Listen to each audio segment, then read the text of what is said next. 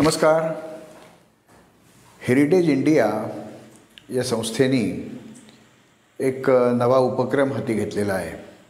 सध्या या कोविडच्या गडबडीमुळे आपल्याला प्रत्यक्ष क्षेत्रभेटी जमत नाही आहेत त्यामुळे हे असं आपल्याला ई व्याख्यानं किंवा ई चर्चा ई गप्पा हे आपल्याला करता करायचं आहे त्याच्यामध्ये किल्ल्यांबद्दल मी काही बोलावं असं हेरिटेज इंडियाच्या मंजेरी मंजिरी खांडेकर मॅडमने मला सांगितलं. तर किल्ल्यांबद्दल बोलायला तर काय सगळ्यांनाच आवडतं किल्ल्यावर जायला सगळ्यांना जास्त आवडतं पण सध्याच्या दिवसात ते जमत नाही आहे त्यामुळे आपण दुधाची तहान ताकावर भागवणार आहोत. मुळात किल्ला कशाला म्हणायचं? तर अगदी आदिमानव ज्या वेळेला होता त्यावेळेला एखाद्या प्राण्याची शिकार करायला तो चाललेला असायचे. तो हिंस्त्र पशु अंगावर चालून आला किंवा हत्तीसारखा बलदंड प्राणी अंगावर चालून आला. तर कशाच्या तरी मागे मग ते झाड असेल एखादा मोठा प्रस्तरखंड असेल शिलाखंड असेल त्याच्यामागे लपणं हे जमायचं.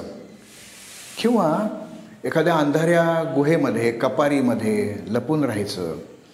आणि बरोबर आपल्या टप्प्यात सावज आलं की त्याच्यावर हल्ला करून त्या प्राण्याला त्याची शिकार करायची.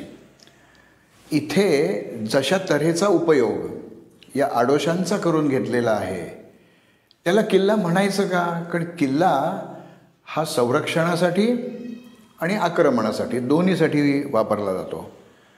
म्हणजे हे त्या प्रकारे किल्लेच आहेत पण हे मानवनिर्मित नाही आहेत हे नैसर्गिक आहेत. ज्या वेळेला माणसाचं नागरीकरण झालं माणूस एखाद्या वसाहतीमध्ये राहायला लागला घरं बांधायला लाग- घरं याचा अर्थ झोपड्याही असतील त्या पण तसं काहीतरी वास्तू रचना करायला लागला. त्यावेळेला काही मंडळी शेतकरी झाली असतील. ते धान्य पेरायचे उगवलं की त्याच्या योग्य वेळी त्याची कापणी करायची आणि कापवलं कापलेलं ते सगळं धान्य योग्य पद्धतीने साठवून ठेवायचं. कणगी आली की ठिणगी आलीच. म्हणजे ज्या लोकांना शेतीचे एवढी कष्टाची कामं करायची नाही आहेत पण धान्याची मात्र गरज आहे. मग ते असं धान्य जिथे साठवलेलं असेल त्या वस्तीमधल्या त्या जागेवर जाऊन आपल्या बाहुबळावर ते धान्य लुटून न्यायचे. मग त्यांच्यापासून काहीतरी संरक्षण करायला पाहिजे. यातून किल्ला असं काहीतरी बळकट घरांपेक्षा बळकट असं नवीन काहीतरी एक वास्तू रचावी. मग त्या वास्तुरचनेमध्ये काय काय असावं काय काय नसावं याचे दंडक हळूहळू काळामध्ये ठरत गेले. मध्ययुगामध्ये मध्ययुग याचा अर्थ साधारणतः बाराव्या शतकापासनं ते जवळजवळ सतराव्या अठराव्या शतकापर्यंत याला आपण मध्ययुग म्हटलो. अर्थात मध्ययुग हे वेगवेगळ्या काळामध्ये वेगवेगळ्या ठिकाणी वेगवेगळं आहे. म्हणजे आजही अंदमानसारख्या बेटांमध्ये अश्मयुगाच्या पूर्वी जशी मा माणसं राहत होती तशी माणसं राहणारी आहेत. आणि अमेरिकेतली माणसं चंद्रावर जाऊन आता मंगळावर जायच्या गोष्टी करत आहेत म्हणजे अवकाशयुग आणि तिकडे ते अश्मयुग म्हणजे ते प्रत्येकाचं मध्ययुग वेगळं आहे. आपल्या भा महाराष्ट्राचा भारताचा विचार केला तर हे साधारणपणे यादवांच्या काळाच्या आगेमागे ते ब्रिटिशांचं राज्य यायच्या आधीच्या काळापर्यंत याला आपण मध्ययुग म्हणतो. आणि मध्ययुगामध्ये जेवढे जगभर किल्ले बांधले गेलेत तेवढे अन्य कोणत्याही काळात बांधले गेले नाहीत. तर परत तो आपला प्रश्न राहिलाच की किल्ला किल्ला म्हणजे काय? तर किल्ला गड दुर्ग कोट गढी जंजिरा जलदुर्ग पाणकोट असे अनेक शब्द आपण वेगवेगळ्या ठिकाणांच्या संदर्भात वापरतो आणि आपल्या डोळ्यापुढे त्यावेळेला तो किंवा तसा किल्ला असतो. पण यातनं किल्ला म्हणजे काय हे उलगडत नाही. पण किल्ल्याची रचना ही जर आपल्यावर शत्रू चालून आला तर त्याला चांगला प्रतिकार करता यायला पाहिजे अशा तऱ्हेची जी केलेली रचना आहे त्याला किल्ला असं म्हणायचं. जगभर काही सगळीकडे सारखे किल्ले बांधलेले नाहीत. एक प्रोटोटाईप असं असलं की तो किल्ला. असं नाही. वे त्याच्यात प्रचंड वैविध्य आहे. आणि ते आपल्याला अभ्यासासाठी प्रवृत्त करतं किंवा आणखीन अनेक गोष्टीसाठी ते प्रवृत्त करतं.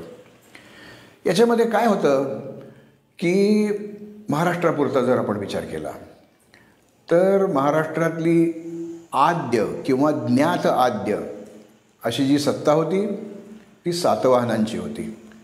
सातवाहनांचा काळ हा इसवी सन पूर्व दोनशे वीस ते इसवी सनानंतर दोनशे तेवीस अशी सुमारे सव्वा चारशे वर्ष या पश्चिम हिंदुस्थानावर सातवाहनांचं राज्य होतं. अतिशय बलिष्ठ आणि आर्थिक सत्ता ती होती.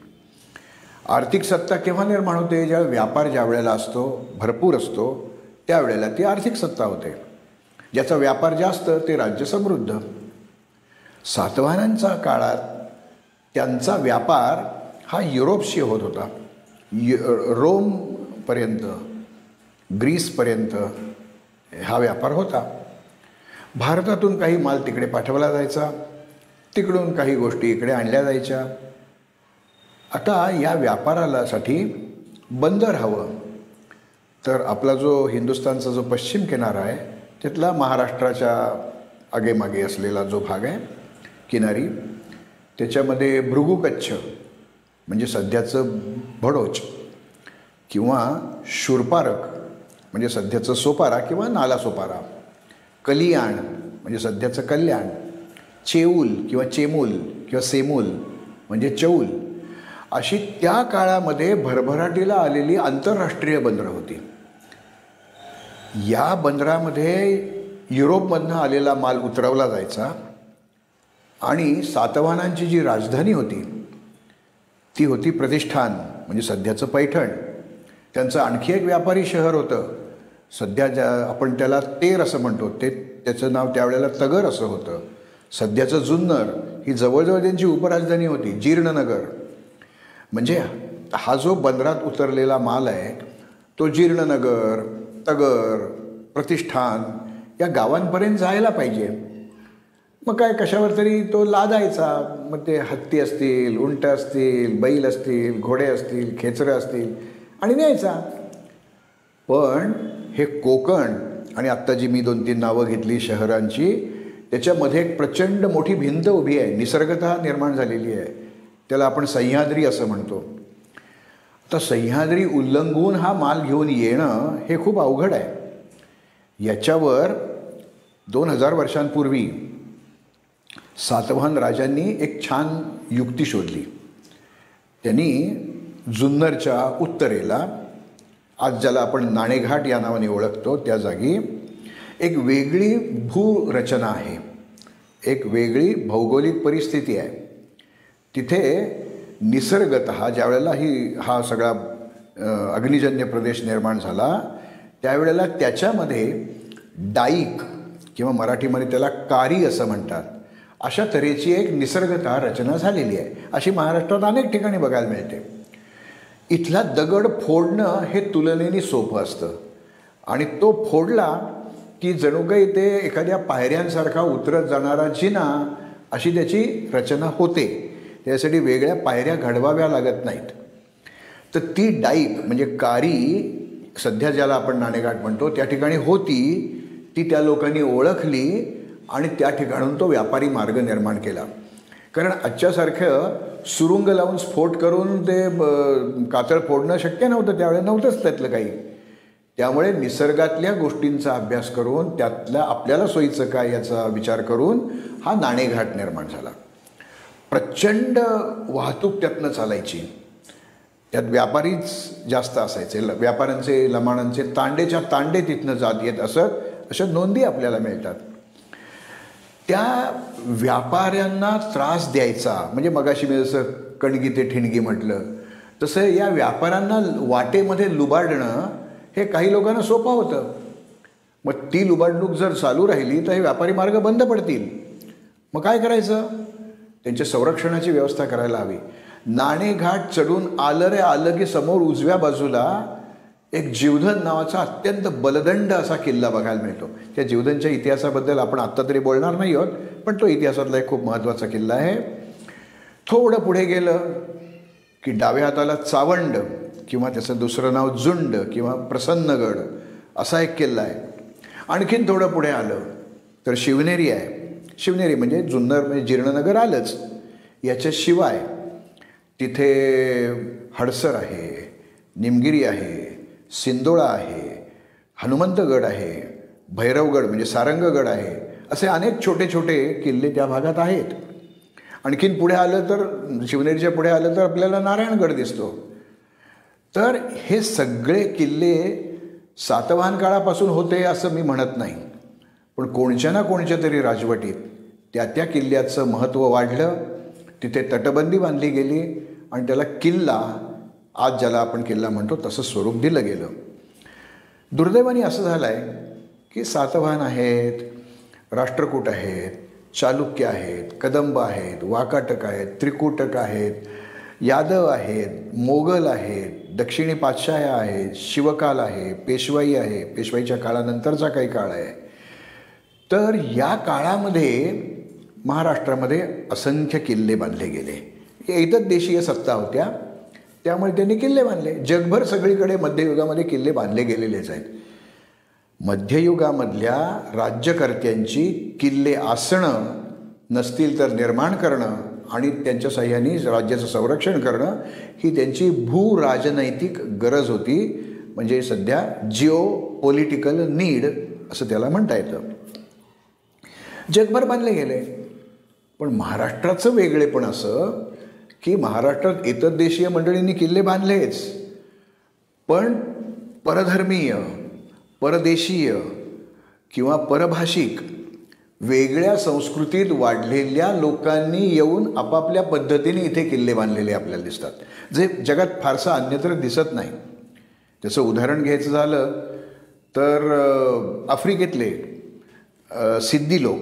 म्हणजे ज्याला आपण ॲबिसिनिया इरिट्रिया इथिओपिया असा जो भाग म्हणतो त्या भागामध्ये राहणारे हापशी म्हणजे सिद्धी लोक त्यातले काही मंडळी बहुतेक मलिकंबरच्या मार्गदर्शनाखाली हिंदुस्थानात आले.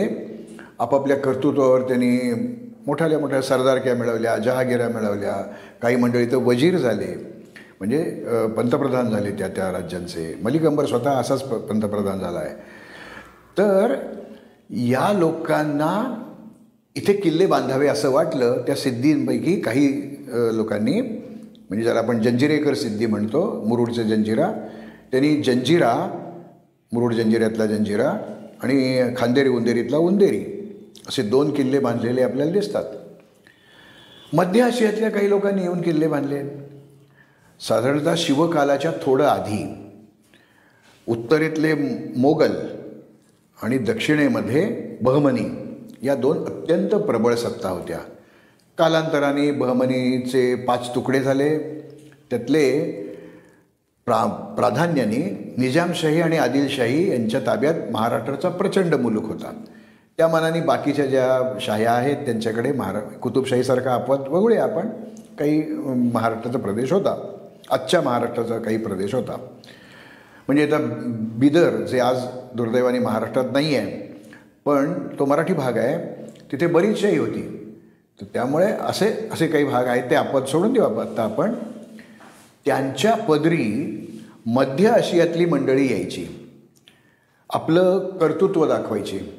आपलं बुद्धी आणि बळ याचा वापर करून त्या राज्याची ऊर्जितावस्था करायचे. आणि ते जरी परकीय असले तरी त्यांना इथे मोठ्याल्या जागा मिळायच्या मानमरातात मिळायचे. काही मंडळींना तर काही मुलूक जहागिरी म्हणून दिला जायचा.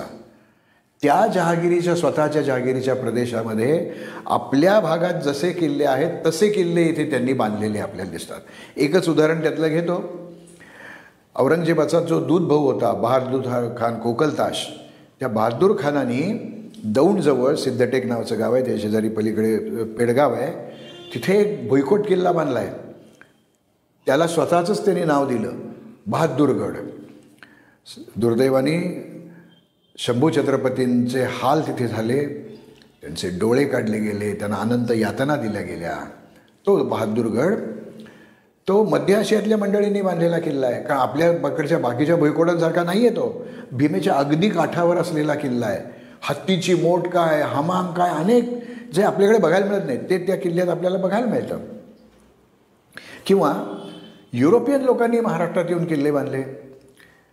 त्याच्यामध्ये ज्याला आज आपण मुंबईमध्ये फोर्ट असं म्हणतो तो ब्रिटिशांनी बांधलेल्या किल्ल्याचा एक थोडासा अवशेष शिल्लक राहिला आहे तिथे अजूनही पण तो खूप विस्तीर्ण किल्ला होता. त्याच्यामध्ये त्याला त्याचं त्यावेळेचं नाव आहे फोर्ट सेंट जॉर्ज. तर त्या सेंट जॉर्जच्या नावाने तो किल्ला बांधलेला होता. त्याचं एक गेट होतं म्हणजे द दरवाजा होता तो चर्चच्या जवळ होता म्हणून त्याला चर्च गेट असं ते त्याची नावं बी होतो. आत्ता आपल्याला भाग नाही येतो पण ब्रिटिशांनी बांधलेला तो किल्ला आहे. जसं इंग्लिशांनी हे किल्ला बांधला तसं पोर्तुगीजांनी किल्ले बांधले. मुंबई आणि ठाणे या परि आता ठाणे आणि पालघर पण ठरायला पाहिजे. तर या परिसरामध्ये पोर्तुगीजांनी खूप किल्ले बांधलेत मग ते केळवे माहीमचे किल्ले असतील आशेरीचा किल्ला असेल शिरगावचा किल्ला असेल असे अनेक किल्ले त्या ठिकाणी त्यांनी बांधले. आणि उत्तर फिरंगाण असं ते म्हटलं जायचं त्याला.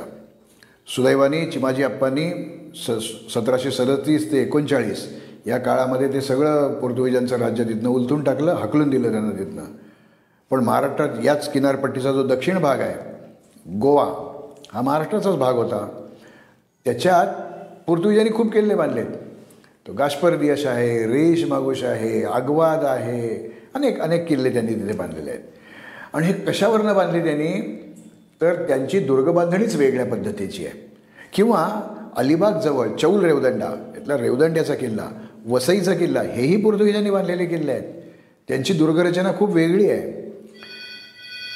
पाश्चात्य मंडळींनी तसं या ठिकाणी डच लोकांनी येऊन किल्ला बांधला आहे. वेंगुर्ल्याची ज्याला डचांची वखार असं म्हणतात तो भुईकोट किल्ला आहे त्याला तट आहेत बुरुज आहेत सगळं आहे.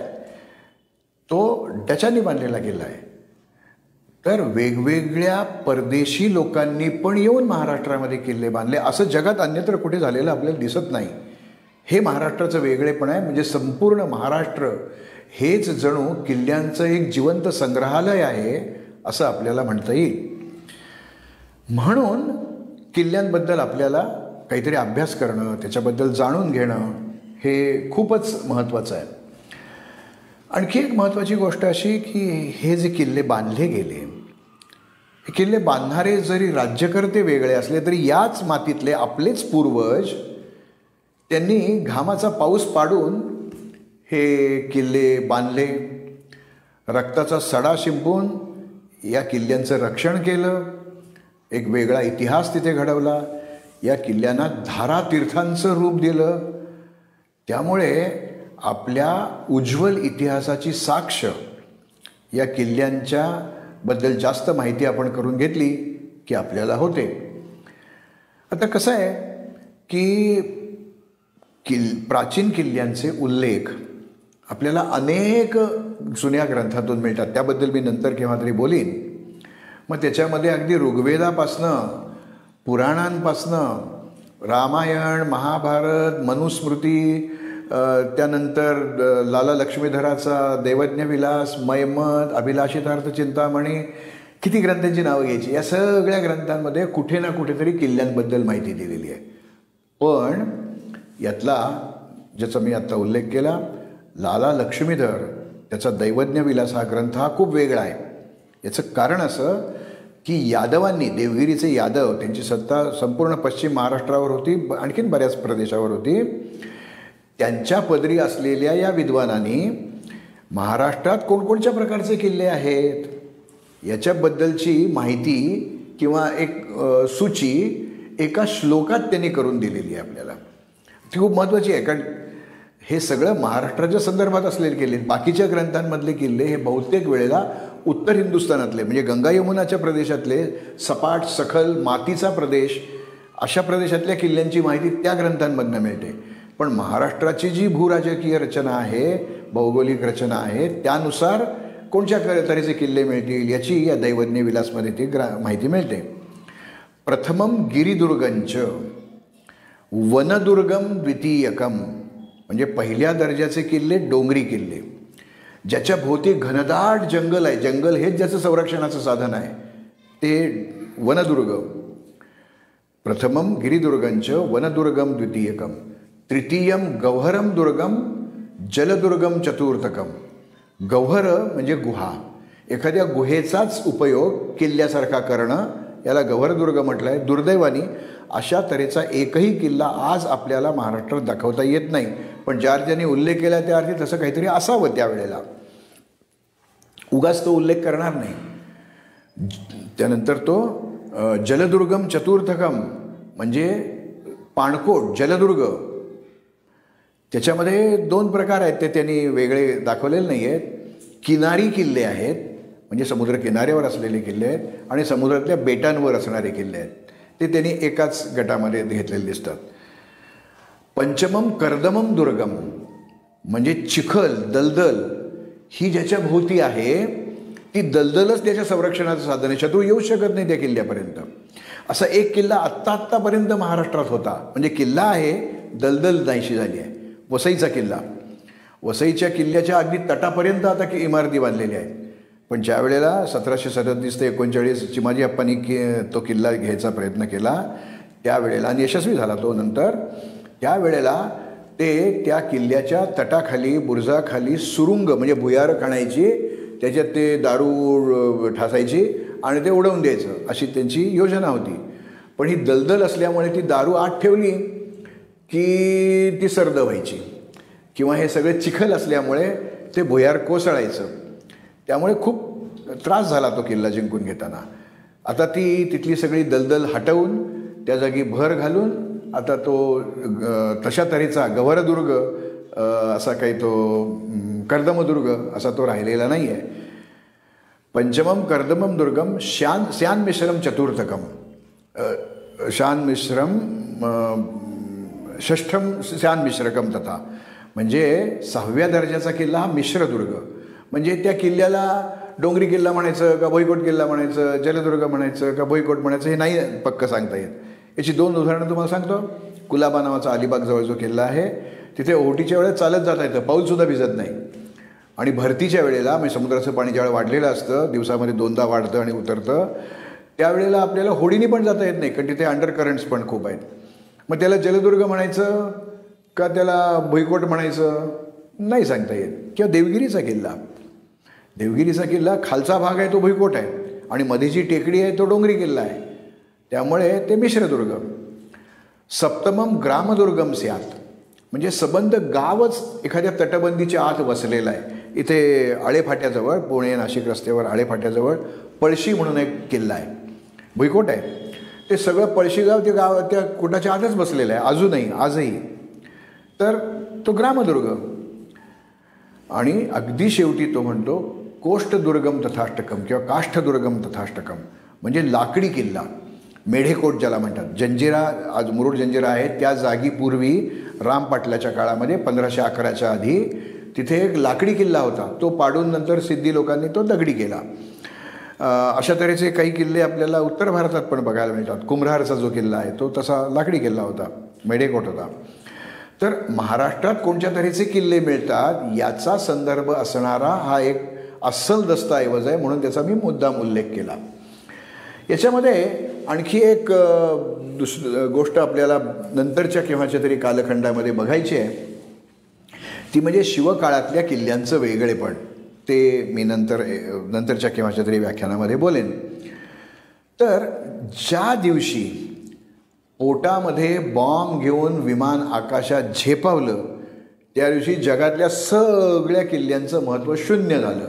ते किल्ले लढाऊ होते लढाऊपणा नव्हता गेला पण वर्ण येऊन बॉम्ब टाकणं हे करता येण्यासारखं झालं त्यामुळे किल्ल्यांचं महत्त्व संपलं. मग तुम्ही असं म्हणाल हे जर महत्त्व संपलेली गोष्ट आहे तर आता कशाला परत ते नाही ते उकरून काढताय?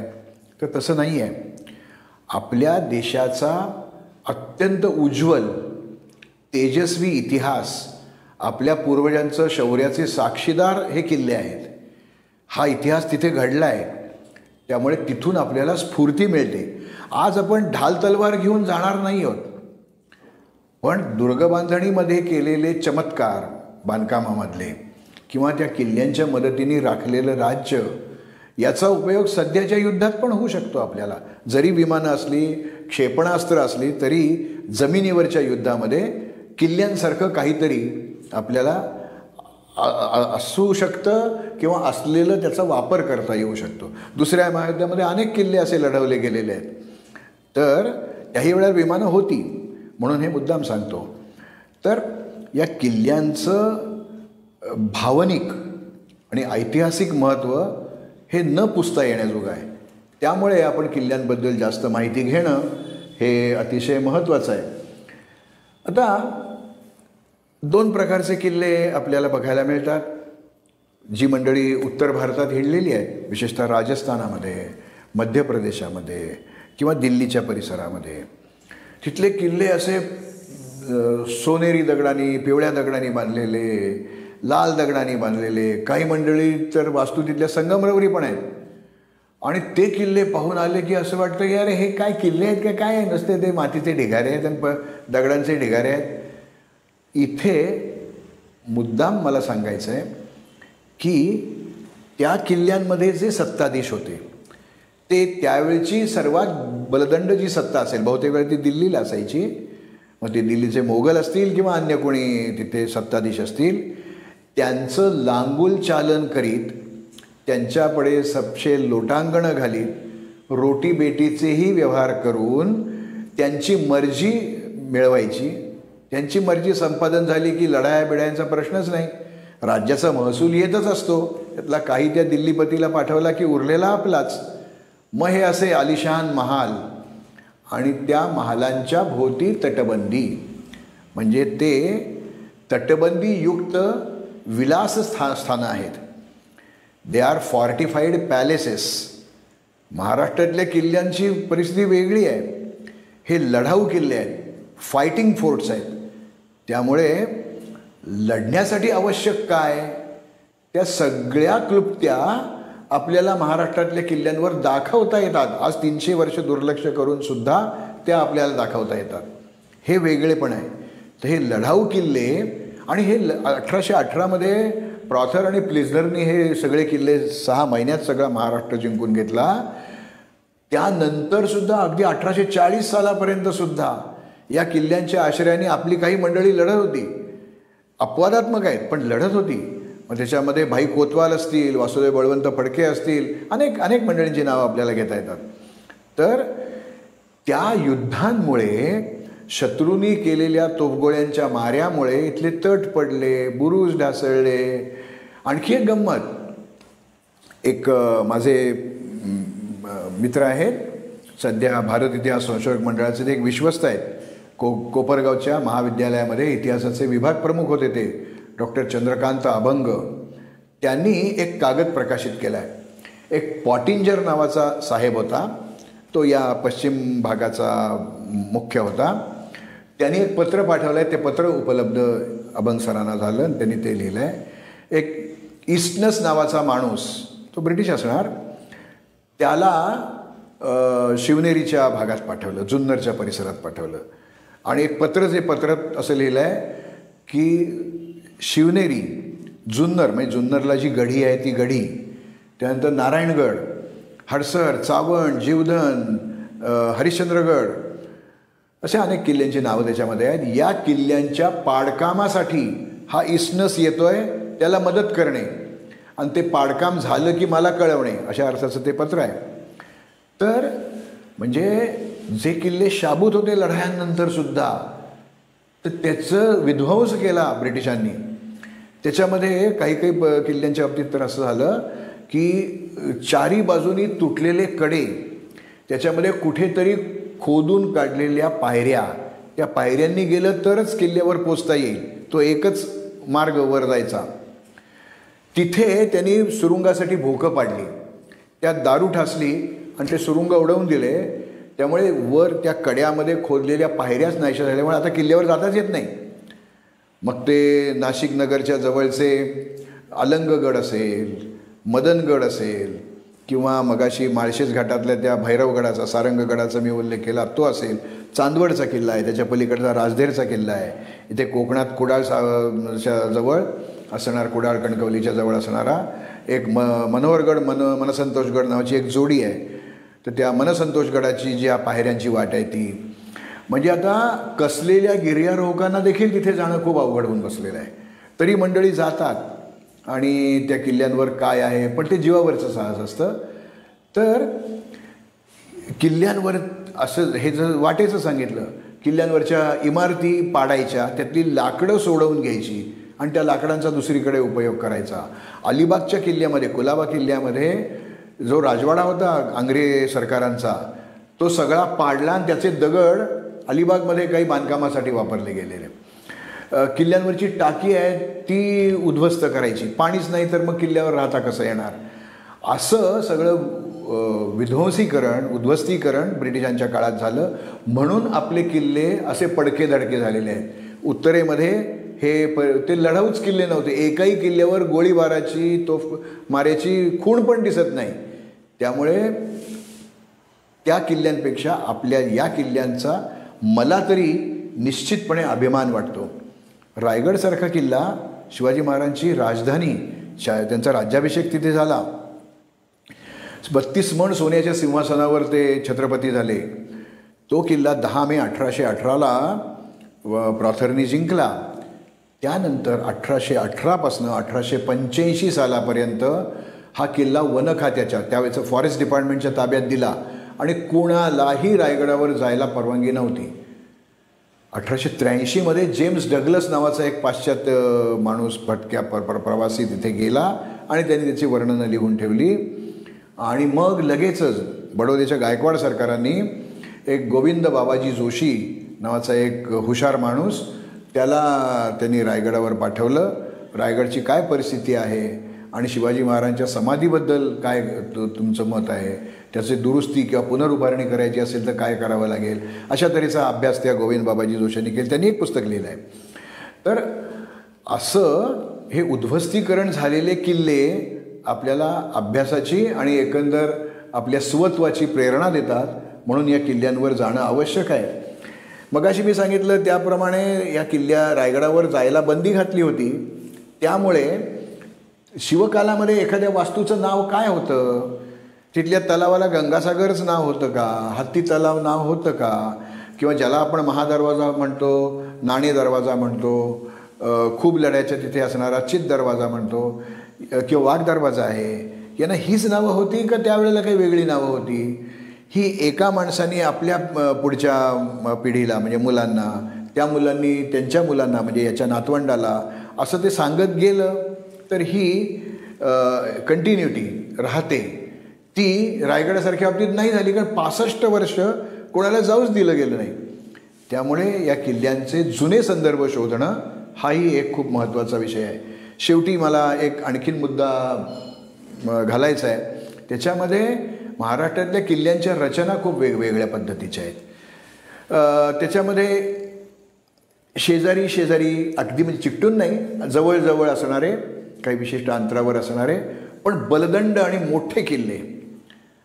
ते दुर्ग शृंखला तयार झाले. फोर्ट चेन तयार होते. उदाहरणच घ्यायचं झालं तर तोरणा राजगड सिंहगड पुरंदर ही अशी एक दुर्ग शृंखला आहे. सगळेच किल्ले बलाढ्य आहेत. काही वेळेला अशा छोट्या छोट्या किल्ल्यांची पण चेन म्हणजे शृंखला असू शकते. काही वेळेला रायगडसारखा किल्ला बघितला तर रायगड हा महत्त्वाचा मोठा किल्ला आहे. त्याला सगळ्या बाजूनी छोट्या मोठ्या किल्ल्यांनी घेरलेला आहे.